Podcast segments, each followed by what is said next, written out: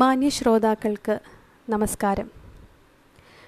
ശ്രീ വിഷ്ണു സഹസ്രനാമ സ്തോത്രത്തിൻ്റെ അർത്ഥവിവരണമാണ് ഇന്നു മുതൽ ആരംഭിക്കുന്നത്. അതിലേക്ക് എല്ലാവരെയും സ്വാഗതം ചെയ്യുന്നു. നിരവധി നൂറ്റാണ്ടുകളായി നിത്യവും പാരായണം ചെയ്തു വരുന്ന ഒരു ഉത്തമ സ്തോത്രമാണ് വിഷ്ണു സഹസ്രനാമം. വേദവ്യാസൻ സ്വയം രചിച്ചതായ മറ്റു വിഷ്ണു സഹസ്രനാമങ്ങൾ പത്മപുരാണത്തിലും മത്സ്യപുരാണത്തിലുമുണ്ടെങ്കിലും വ്യാസപ്രണീതമായ വിഷ്ണു സഹസ്രനാമത്തിനാണ് അധികം ജനപ്രീതി ലഭിച്ചിരിക്കുന്നത്. ശ്രീ വിഷ്ണു സഹസ്രനാമം ശ്രീമദ് ഭഗവത്ഗീത, സനത് സുജാതീയം, വ്യാസഗീതം, ശിവസഹസ്രനാമം മുതലായ അമൂല്യങ്ങളായ രത്നങ്ങളെല്ലാം തന്നെ മഹാഭാരതത്തിൽ നിന്നുമാണ് നമുക്ക് ലഭിച്ചത്.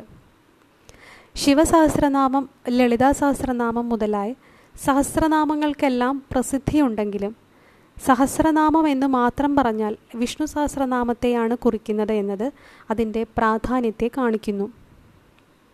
ശ്രീമദ് ഭഗവത്ഗീതയെയും വിഷ്ണു സഹസ്രനാമത്തെയും ഭഗവാന്റെ രണ്ട് കണ്ണുകളായി നമുക്ക് സങ്കല്പിക്കാം. അതുകൊണ്ട് തന്നെയാണ് ശ്രീമദ് ശങ്കര ഭഗവത് പാദർ ഗേയം ഗീതാ നാമസഹസ്രം എന്ന് പറഞ്ഞിരിക്കുന്നത്. അതായത് ഗീതയും നാമസഹസ്രവും അല്ലെങ്കിൽ സഹസ്രനാമവും ഗാനം ചെയ്യപ്പെടേണ്ടതാണ് എന്നർത്ഥം. മഹാഭാരതത്തിലെ അനുശാസന പർവത്തിൽ നൂറ്റി നാൽപ്പത്തി ഒമ്പതാമത്തെ അധ്യായമാണ് വിഷ്ണു സഹസ്രനാമം. അനുശാസനം എന്നത് മഹാന്മാർ മഹാന്മാരായ പൂർവികർ അനുഷ്ഠിച്ചിരുന്ന ജീവിതചര്യകളെ മനസ്സിലാക്കി ജീവിതത്തിൽ അത് പകർത്തുന്നതിനെയാണ് പറയുന്നത്.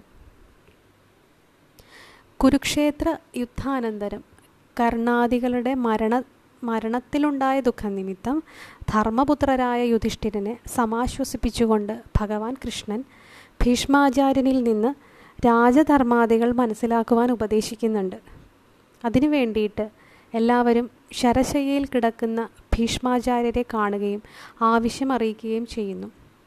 ആ സമയത്ത് അദ്ദേഹം തനിക്കിത് സാധിക്കില്ല എന്ന് ഭഗവാനെ അറിയിക്കുകയും ഭീഷ്മർക്കേ ഇത് കഴിയൂ എന്ന് പറഞ്ഞ് ഭഗവാൻ അദ്ദേഹത്തിനെ പല വിധത്തിലും പറഞ്ഞ് സമ്മതിപ്പിക്കുകയും ചെയ്യുന്നു. കാരണം എന്താണെന്ന് വെച്ചാൽ ഭഗവാൻ കുരുക്ഷേത്ര യുദ്ധഭൂമിയിൽ വെച്ച് അർജുനന് ഗീത ഉപദേശിക്കുകയുണ്ടായി. എന്നാൽ അത് ഗീതാരഹസ്യം മറ്റുള്ളവർക്ക് കൂടി പറഞ്ഞു കൊടുക്കാൻ ആവശ്യപ്പെടുന്ന സന്ദർഭത്തിൽ അർജുനൻ പറയുന്നത് തനിക്ക് ആ സമയത്ത് ഗീത പൂർണ്ണമായും അറിയാമായിരുന്നു, പക്ഷേ ഇപ്പോൾ ഞാൻ പൂർണ്ണമായും ഓർക്കുന്നില്ല എന്നതാണ്. അതുകൊണ്ട് തന്നെ ഗീതാരഹസ്യം അതുപോലെയുള്ള മറ്റ് ധർമാദികളെല്ലാം വീണ്ടും എല്ലാവർക്കും കേൾക്കുവാൻ വേണ്ടിയിട്ട് അതുകൊണ്ട് തന്നെയാണ് ഭീഷ്മരെ ഇതിന് നിയോഗിച്ച് ഭീഷ്മരേക്കാൾ ശ്രേഷ്ഠനായി വേറെ ആരും ഇത് പറഞ്ഞു കൊടുക്കാനില്ല എന്ന് മനസ്സിലാക്കിക്കൊണ്ട് അതിനെ വീണ്ടും ഉപദേശിക്കുവാൻ വേണ്ടി ഭഗവാൻ ഭീഷ്മരോട് ആവശ്യപ്പെടുന്നത്. അങ്ങനെ ഭീഷ്മാചാര്യർ ധർമ്മപുത്രനെ മുൻനിർത്തിക്കൊണ്ട് മറ്റുള്ള എല്ലാവർക്കും വേണ്ടിയിട്ട് രാജധർമ്മം, ആപദ്ധർമ്മം, ഭഗവത് ധർമ്മം, മോക്ഷധർമ്മം, വർണ്ണാശ്രമധർമ്മം, ദാനധർമ്മം, അഭ്യുദയധർമ്മം, നിശ്രേയസധർമ്മം ഇതെല്ലാം ഉപദേശിച്ചു. എന്നിരുന്നാലും ഇതെല്ലാം സാധാരണക്കാർക്ക് അനുഷ്ഠിക്കുവാൻ ക്ലേശമായതുകൊണ്ട് അവരുടെ ആധ്യാത്മിക ഉന്നമനത്തിന് ഏറ്റവും എളുപ്പമായ മാർഗം എന്നുള്ള രീതിയിലുമാണ് സഹസ്രനാമത്തിൻ്റെ ഉപദേശം നൽകിയത്.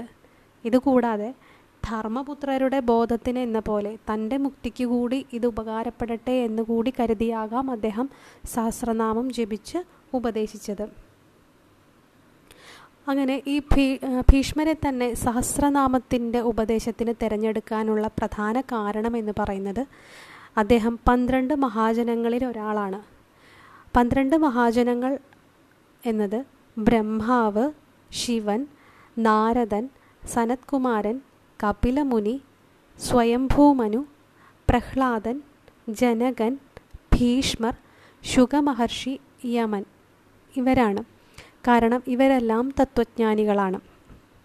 കൂടാതെ ഭീഷ്മർ അഷ്ടവസുക്കളിൽ ഒരാളും നൈഷ്ഠിക ബ്രഹ്മചാരിയും ആചാര്യനും കൂടിയാണ്.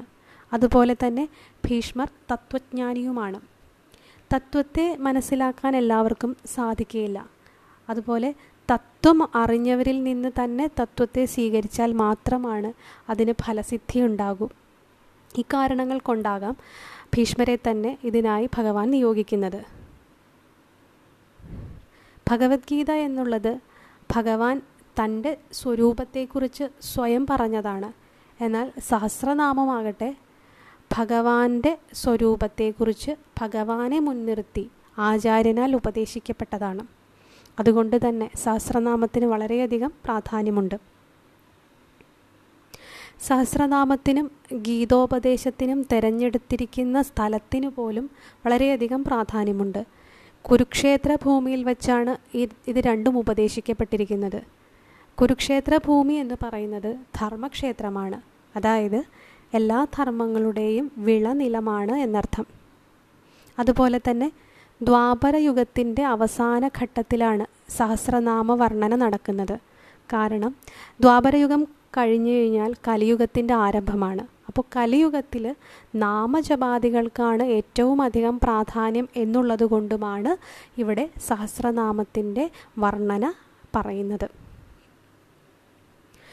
സഹസ്രനാമത്തിൽ തത്വജ്ഞാന സംബന്ധമായ ഒരു ചിട്ടയുള്ളതായിട്ട് നമുക്ക് കാണുവാൻ സാധിക്കും.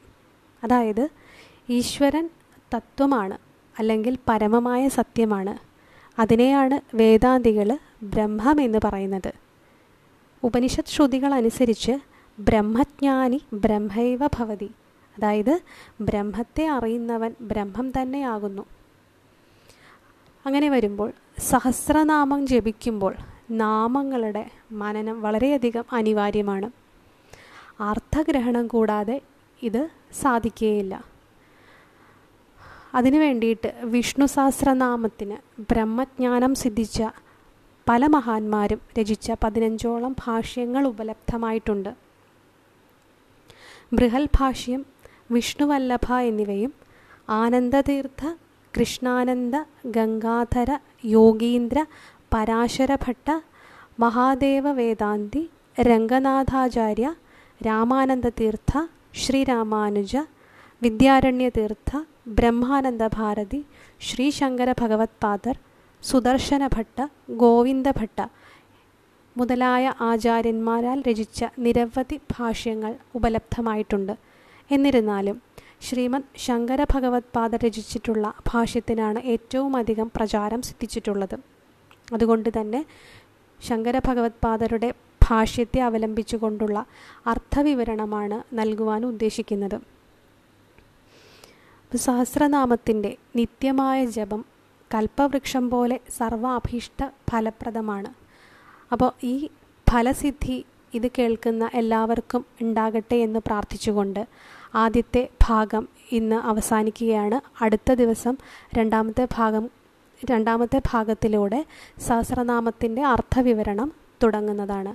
എല്ലാവർക്കും നമസ്കാരം.